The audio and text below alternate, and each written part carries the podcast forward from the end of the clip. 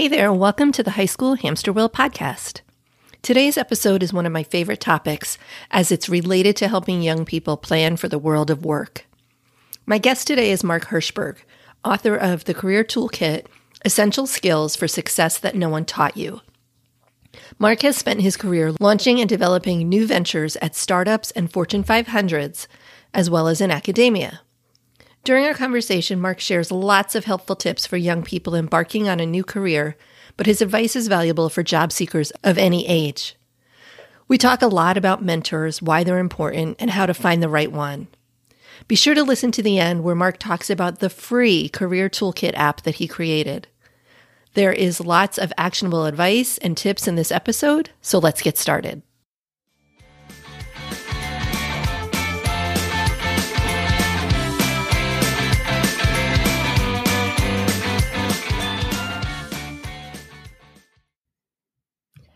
Hi, Mark. Thank you so much for being here today on the High School Hamster Wheel podcast.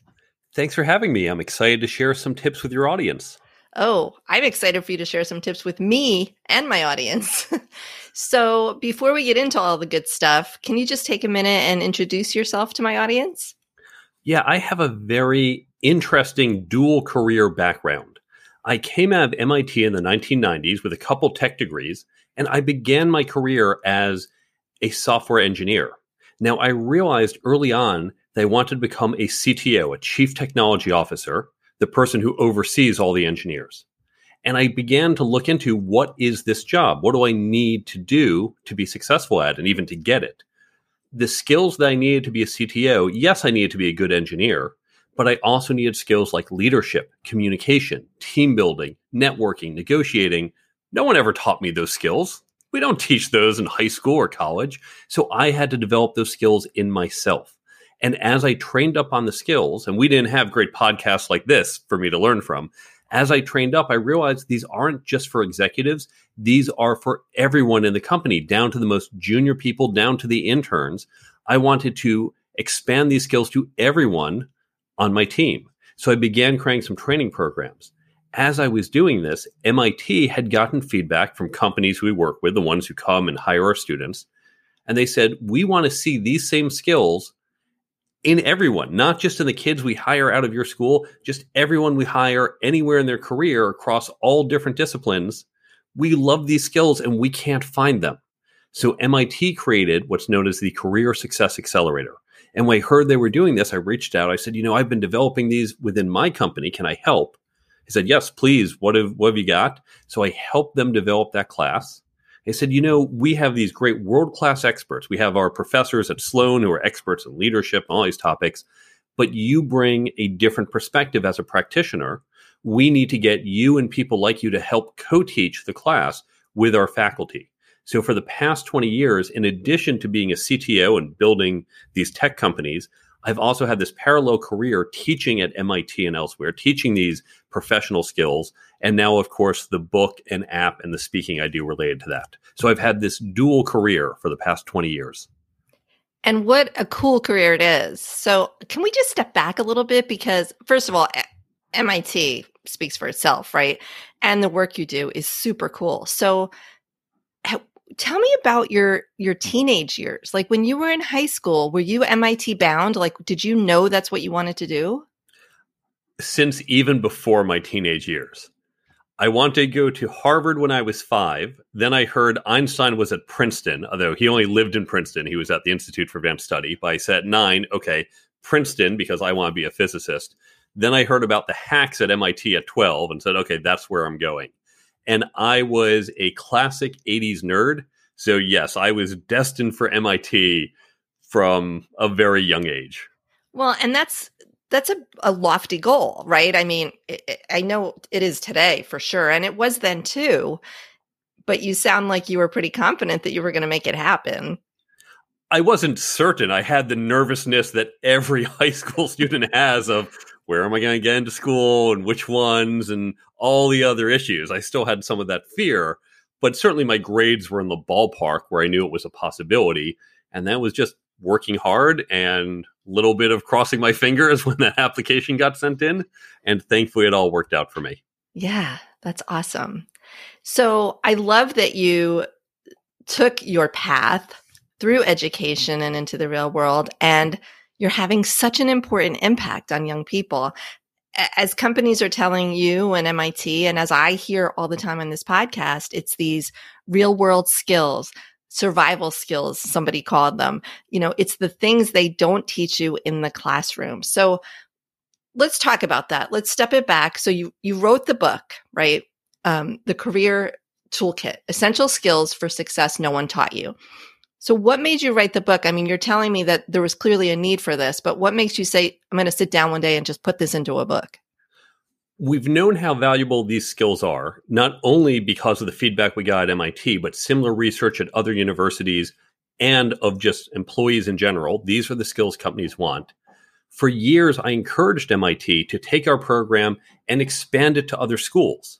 We led online courseware, putting content online. Said, let's just share this with others. We know the value. For various reasons, MIT didn't have the resources and time to do that. We were focused on other things. At the same time, our class is very hands on, it's not lecture based. So the students aren't exactly taking a lot of notes. And I know they do the class, they get the idea, but then they go off to their next semester and I'm sure it all fades away. I remember what it was like being a student. So I wanted to just put down some notes, something we could give to students, something I could maybe share with some other universities.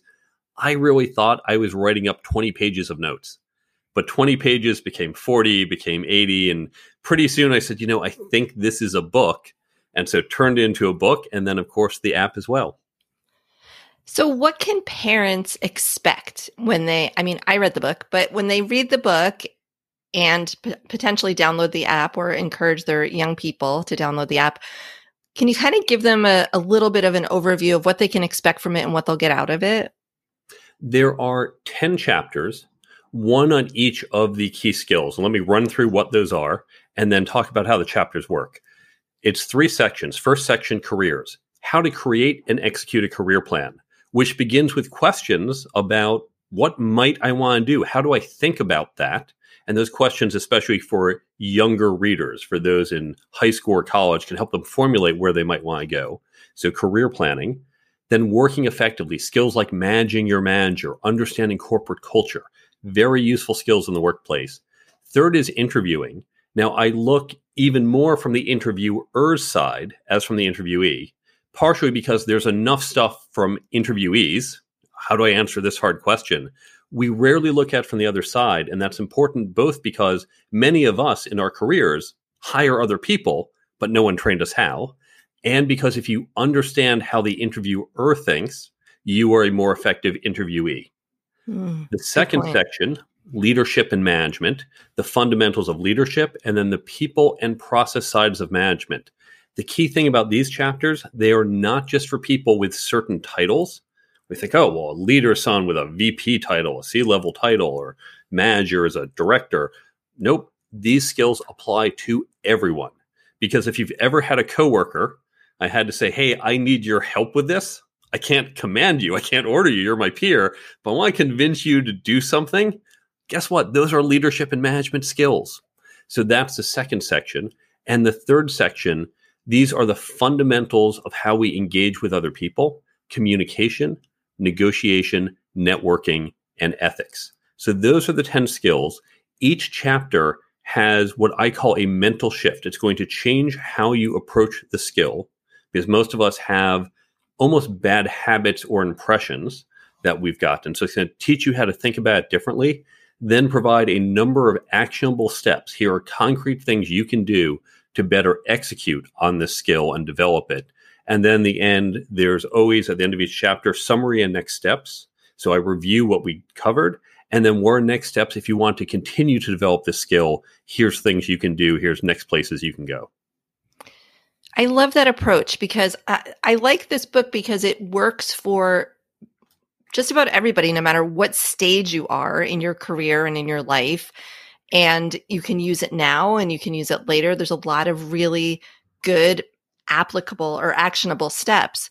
Um, but there is some content in the book that I think, as a parent of teens, is super helpful to teens. So, a couple of the chapters, um, mentors, right? So, um, you talk about mentors, why they're important, um, and how to find or choose one. Can you talk a little bit about that here? People think, okay, a mentor, that's just someone who's me plus 20 years. And that's what I'm going to look for. And sure, that's not a bad start, but we have to recognize a mentor might have, they might look different than you. You're particularly trying to get something from a mentor. So consider, let's say I use sports analogies a lot because really the way we think about learning sports is how we think about learning these skills. They're not memorization. It's not like learning history or math where you just memorize it. You have to practice and do it. Your coach is not necessarily you plus 20 years. In fact, your coach might even be, if it's in baseball, you might have a batting coach specific to batting, which is different than a outfield coach. And they have different skills, and you go to each coach for a different particular skill. So when you think about your mentors, you could get a general purpose mentor who's you plus 20 years but you might say, I'm picking this person. She is not in my field. She's not in the type of job I want, but boy, she is great at networking or great at leading. And even though it's a completely different discipline, I can learn that skill from her, which is different than someone else who might not even be that great a leader, but that person, he knows your industry inside and out. He knows the trends, he knows the patterns. He can really teach you a lot about how the industry works. So we can go to different people throughout our careers to get different particular skills. And we don't have to look at a mentor as holistically, you're either everything or not. I love that sports analogy.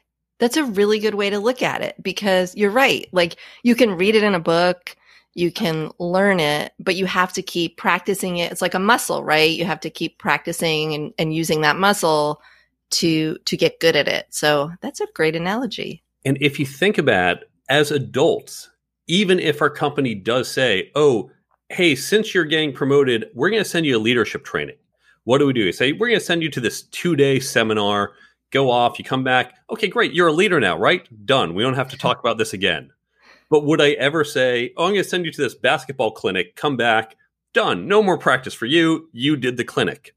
Of course not. You have to keep training regularly. You also want to drill and practice and play scrimmage games, maybe watch the tape of yourself or someone else. Now, there's a way we can replicate this. in fact, on the website, on the resources page, I know we'll give that at the end, there's a free download for how to create peer learning groups. This is written primarily for corporate America, for offices. And so you can use it at your company. But if you want to do it with students, you can apply it to students as well. The key thing is you create groups of people who are roughly at the same level. So if you do this, get your children, get some of their friends and with their parents and get the kids mm-hmm. together. Say, here's what we're going to do. We are going to take some content. And yes, you can use my book and you can chop it up and I show how to do that. But if you don't want to use my book, use a different book, use an article, use a great podcast like this one. They listen to the episode or they read a few pages and then come together to discuss it because it's in that discussion of, okay, we talked about leadership and what that meant. What does it mean to you? Oh, you had a completely different perspective I wouldn't have thought of. And of course, those of us, when we speak about or write about, we can only give you one narrow base concept. And it's in that discussion that's where you start to learn and understand. And when I hear about a leadership challenge you faced and how you approached it and what worked and what didn't, that's as close as I can get to scrimmage because there is no leadership scrimmage. I can't go to my office and say, everyone, for the next two hours, I'm going to practice leadership. I may screw it up, and that's okay. And I'll just call do over. Doesn't work that way. So it's in these discussion groups. That's where we get the scrimmage. That's where we can watch the tape. I can hear what you did and what worked and what didn't. That's where we can reflect. And so that is how we take this concept of sports training to these other skills. Boy, wouldn't that be great in more corporate America settings? Having worked in corporate 20 years on and off myself, eh, we could have used more scrimmages. I'm just saying. But, um, and I, I like applying that with teens too, especially I, I've had this conversation on the podcast as well. Like when kids are filling out applications or even college, college applications or job applications, you know, they're like, well, I don't have leadership skills. Well, yes, you do. You know, did you were you on a sports team were you in student government did you have a job where other people you know you were training other people anyway there's lots of opportunities for that and um, i love practicing with their peers um, to strengthen and to get different perspectives. That's a, a really good tip. And that's why in the book, I do try to give very universal examples that even if you haven't been in that job or industry, you understand. And yes, high school students can say, Oh, I get you're managing other people. I've seen that in movies. But still, they don't have quite the same experience that we have, even in our 20s when we've been in an office. So having that peer learning group is where during that discussion, peers can bring in more relevant examples. I get leading on high school sports teams conceptually, but it's been so far, so distant when we did we didn't have social media and other things. So they can bring in what whatever group you do this with, and we're talking about students here, but in your company, in your church group, wherever, people can bring in relevant examples to that community, which is really going to hit home the lessons. Yeah. Yeah. So back to mentorship for a minute. Um, what do you recommend? I mean, a lot of teenagers have trouble finding a mentor, and I know it can be not necessarily a parent, but it could be a friend of a parent, an uncle or an aunt, you know, somebody close to your family. But what are other ways for them to find mentors, especially like in college or as they're getting ready to go to college? What's the best way to reach out to somebody and, and frankly get them to say yes? When we are in school, particularly high school, most of our interactions are with other people generally around our age. And usually for mentors, especially when we're that young, we want someone older. Later in your career, it's fine to be 50 and mentored by someone who's in her 30s because she is better at this skill, and that's fine. But sure, at 18, you probably don't want a 19 year old mentoring you. It could happen. Where can you find these people? You might see teachers, or if you've worked at a summer job or an after school job, you might find people in that office. You might find it through different groups Maybe it is a religious group you're part of. Maybe it is some club or hobby you're part of, and you're going to meet some older, more experienced people that way. Once you get to college, of course, you have professors, you have staff. Most people overlook staff, and staff can be very knowledgeable and experienced and wise. Parents can also help out their students and say, you know, my my daughter, she wants to go into this profession let me see if in my network, which is much more extensive, I know people in that field, maybe a friend of yours from high school or college, and you can reach out and connect in a way that your student can't. In the most general case, following someone on social media. Now, you can't just reach out to a stranger and certainly not a big name and say, Hi, can you mentor me? But if you start following this person, maybe engaging, commenting on their posts and starting interaction that way, you might be able to reach out then and say, Can I speak to you for 30 minutes? I've read your books. I love what you do. Do you have time to speak? Don't assume they do, especially when you get to some really big name authors or celebrities. They are busy, but that's one approach. And certainly when you get away from the celebrities and more to a professor, maybe some executive at a company, they're less celebrity status and maybe more accessible. Yeah, I, I, can attest to that on the podcast. Some people don't have the time to talk to me, but I'm not giving up.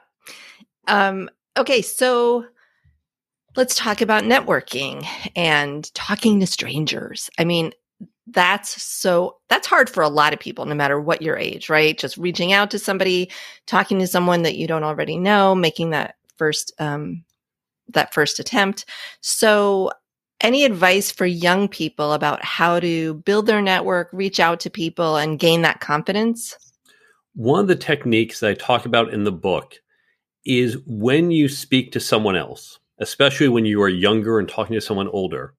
he said, Oh, I don't know. What do we talk about? The weather, the sports team? I don't know. I hate small talk. Everyone hates small talk.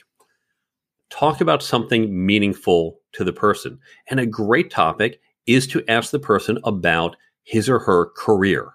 Ask them about their job. Tell me about what you do okay, I get you're a doctor. I know what a doctor is or a lawyer, but what do you really do? What's it like day to day? How much time are you, for example, in surgery versus doing paperwork versus doing follow ups?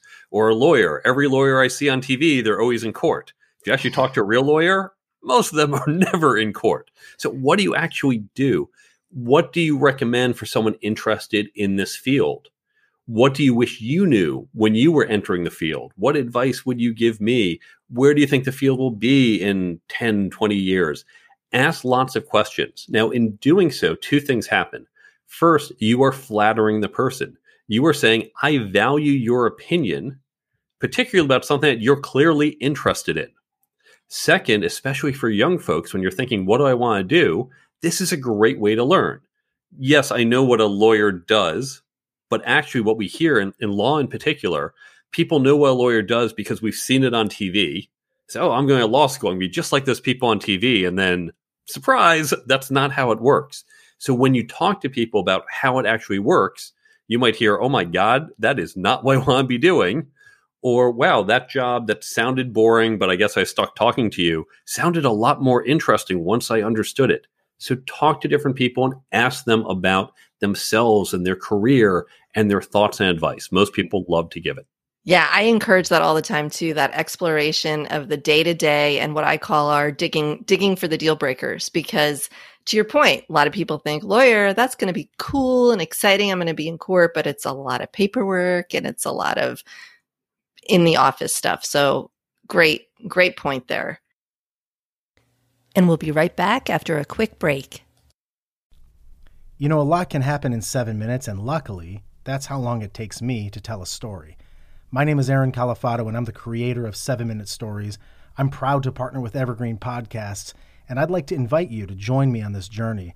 I'm going to take you on some crazy roller coaster rides using my unique extemporaneous storytelling style, and together, we're going to try to make sense of the world, all through the art of storytelling and all in approximately seven minutes.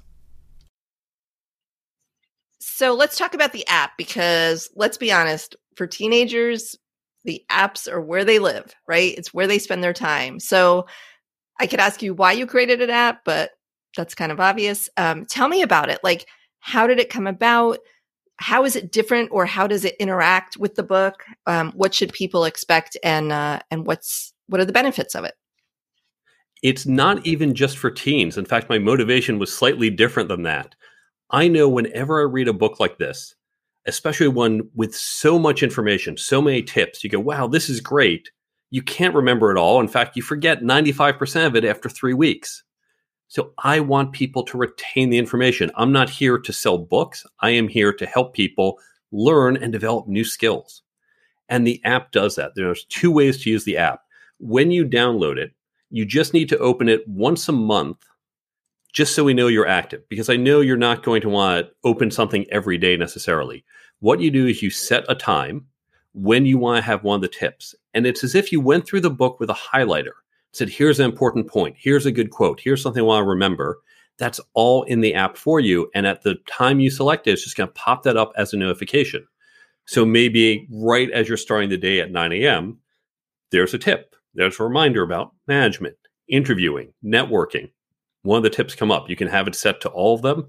Or if you're trying to work on a specific skill, just set it to those tips. And therefore, that's going to help reinforce them in your mind, help you keep it top of mind because just like we learned with the example of sports, you don't say, I did it once, done. You need it to stay top of mind. You need to keep practicing it. The other way you can use the app is let's suppose you're about to go into a networking event. You certainly didn't cram and reread the book last night. You're not carrying it under your arm, but you are carrying it in your pocket. So right before you go into that room, you open up the app, you go to the networking tips, and you quickly flip through those tips just to get that refresher right before you walk in the room so it's all top of mind. So that's how I built the app. That's why I built it. So it is there to help you better retain and utilize the information. I love that. That's brilliant. It's completely free. Yeah. Well, so help me understand that. So there's no cost for the app. No cost at all. Because I think most people, if you just look at the tips, you'll pick them up. I think you do get more out of it when you read it in context through the chapter. And so when you've read the chapter and then you get the tips, they're just going to help refresh you. It's like flashcards after you read the book. But look, if you just want to download the app and not read the book, I'm fine with that too. I am here to help you learn. And if that's what works for you, I'm honestly okay with that. That's fantastic. So much value. So what else? What other topics or chapters have we not touched on that you think for parents and or teens would be super helpful? I think the key thing that we talked about before is getting those peer learning groups because you can talk to your son or daughter about here's the idea, but they're going to pick up a lot more from the peers from having those discussions. So, especially if you can get a couple other parents and say, hey, let's all encourage our kids to do this. Let's get them either all the same book, mine or a different one, or have them all listen to these podcast episodes or read these articles, and then just have them talk to each other. I think they're going to get more out of it than if you try to talk to them about it, just because they'll be able to relate better to each other. Okay, that's great advice. Great advice. Okay, so where is the best way for people to find you and follow you? Because I'm sure they're going to want to. You can go to my website, thecareertoolkitbook.com. You can see where to buy the book, all the usual places. Get in touch with me. Follow me on social media LinkedIn, Instagram, Twitter, Facebook. You can follow my blog. You can download the free app. It's linked from the website and will take you to the Apple or Android store where you can get completely free. There's also the resources page. It starts with a couple free downloads, including this peer learning group we talked about earlier. There's also links to other great books I recommend.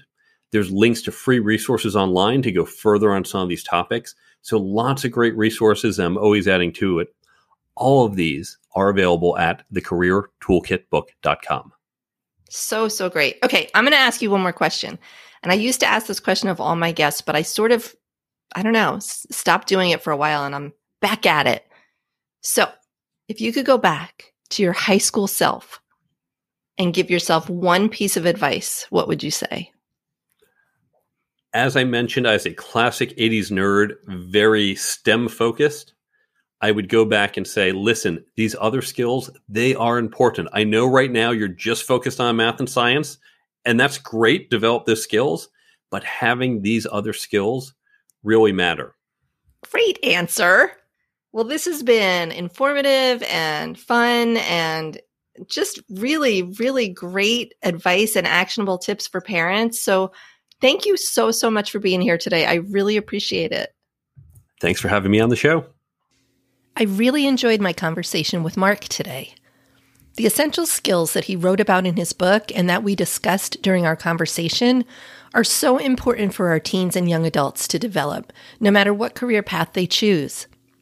Thanks so much for tuning in today. I'm so grateful you took the time to listen. Please share this podcast with someone who will find it helpful. Be sure and check out the show notes at highschoolhamsterwheel.com slash 113 where I will include all links mentioned during this episode. And if you know of a teenager who's unsure of their next step after high school, a college student rethinking their future career path, or a young person who just needs some guidance, I can help. You can learn more about me and the coaching I offer at betsyjewelcoaching.com. That's it for today. I'll be back soon with another episode of the High School Hamster Wheel Podcast.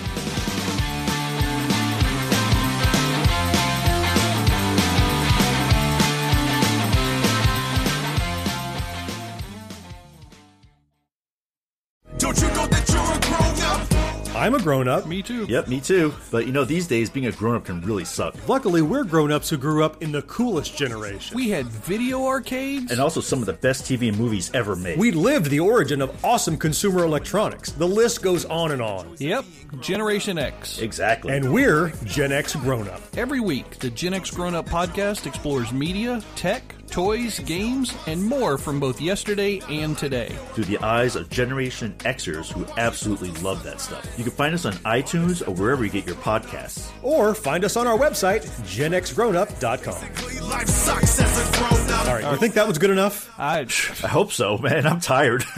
Who listens to a promo on a podcast and then goes and listens to a different podcast? right. I, I, I've never done it. right.